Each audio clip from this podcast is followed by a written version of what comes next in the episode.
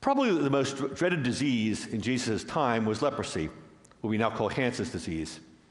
As we hear in the first reading from Leviticus, someone who had leprosy was left, had to leave the town, had to live apart. If they walked around, they had to say unclean, unclean. If you ever watched the movie Ben Hur, you've probably seen this with uh, ben, Judah Ben Hur's mother and sister, Miriam and Tirzah, as they're in the leper colony, and as they're coming out, they have to say unclean, unclean. So, besides the, besides the disease, the person with it was ostracized, was kept out of the community, was kept apart from other people, and had to kind of live and forage for himself or herself. I had a chance a number of years ago to go to Molokai, um, which was a former leper colony located um, on an island, Molokai, off the coast of, of Hawaii, part of Hawaii, I should say. Um, and while I was there, um, we saw the, saw the museum. You saw a piece that Father Damien had fashioned for pe- people to use to eat. So it had spoons that had different kind of handles to people with leprosy could hold on to.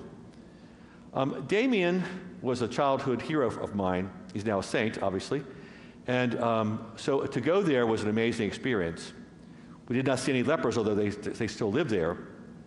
Um, but uh, when Damien was there, the island was so remote and the waves so horrible around the island, there were very few days the ship could dock.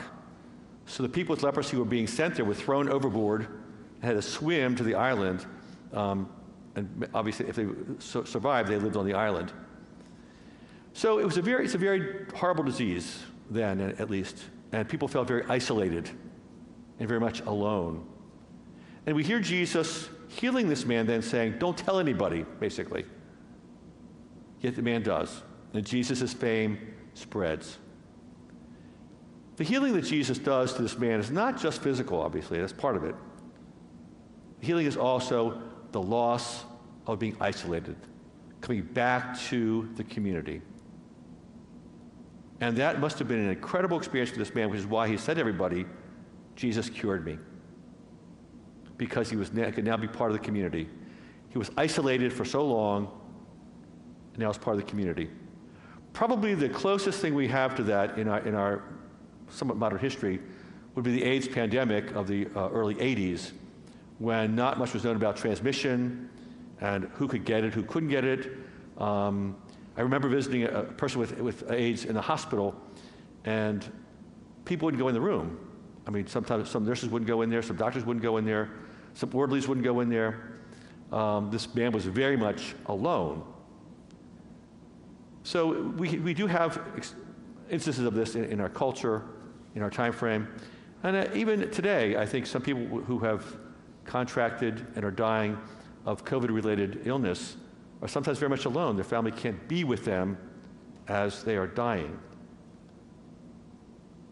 Besides the disease, the loneliness, the isolation is probably the worst. So we might ask ourselves, okay, what is it, what, how do we apply this gospel to us today? Well, how many of us do feel isolated? Maybe not the same way as a leper um, or someone with Hansen's disease, but sometimes we feel isolated. And are we open to the healing touch of Jesus to be with us in that isolation? Are we open to letting Jesus touch us with love and mercy and guidance and compassion? We feel very much alone. You know, Jesus' healing is not just physical, that's part of it, it's also spiritual and emotional. Jesus healing for us today is the same thing. Very much spiritual, very much emotional. So at times we feel cooped up because of the pandemic, when we're maybe afraid to go out or feel we can't go out, uh, when we feel isolated from family, from friends. Maybe we need to call upon Jesus to help us through that, to ask for his healing in our heart of the feeling of isolation, and to find ways, whether, whether it's through the telephone or whether it's computers, whether it's Zoom or one of those uh, interactive uh, uh, platforms do we reach out to other people, other people reach out to us? Yes, it's, it's not the same as someone being in our house with us, but it can help us feel that we're not so isolated. Time and time again in the Gospels, we see Jesus healing people of a, of a, a variety of things. And each time, the healing is physical, but also spiritual and emotional. The person feels whole again. The person feels part of the community again. And even when Jesus would forgive public sinners, again, the thing, was, the thing was they felt part of the community again. So, as Jesus heals people in his time, he also heals people in our time. And he can also heal us. So maybe our, our, our, prayer in this pandemic could be asking the Lord to be with us, to heal us of our feelings of isolation, of loneliness, of being set apart, and encourage us to find ways to reach out to other people, whether through the telephone, as I said, or through, through computers, through, the, through Zoom, but ways to interact with people that we don't, we're not truly isolated. The Lord comes to us and invites us to feel part of a community, part of His community. And we would say His community would be, would be the church. It's important for us, then, I believe, to recognize, even in our isolation today, or maybe our loneliness today, that we are not alone. Jesus tells us time and time again in the Gospels, He is with us. We give him the promise through his, at his resurrection um, that his presence is with us. He is with us.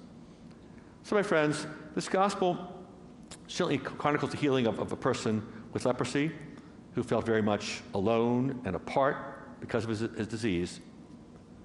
Well, how about us? We may not have a disease, but how about if we feel the Lord is with us, guiding us in maybe our loneliness or our feelings of isolation, or just feeling cooped up in our house and not knowing what to do next? Prayer can be a very powerful force in our lives because prayer basically is talking with God and the listening for God's response. As you know, this week we begin our season of Lent with Ash Wednesday. Um, and we'll be doing Ashes services, services only, no masses, just Ashes services. Um, but Lent can be a time for us in prayer to really be in touch with God and letting God be in touch with us. That we commune with God we can feel one with God through Jesus Christ. We can feel his healing and merciful and loving presence, especially now in this pandemic. So, my friends, as we are approaching the season of Lent really quickly, let us be mindful of our Gospels. Uh, in, our, Gospel, Jesus heals this, this man of leprosy. And open our hearts to being healed by Jesus today. Maybe not in the same way, but Jesus' healing can touch us emotionally, spiritually, and physically, knowing that we're not alone. Let us now pause for a few moments, just a quiet time, then open our hearts and spirits to Christ's healing presence, especially in this season of, uh, the season of Lent that we, will begin this week. Let us take the time of Lent then to truly pray, be one with God. Let God be one with us in Jesus Christ, that we may feel his healing, his love, his compassion, and especially his care.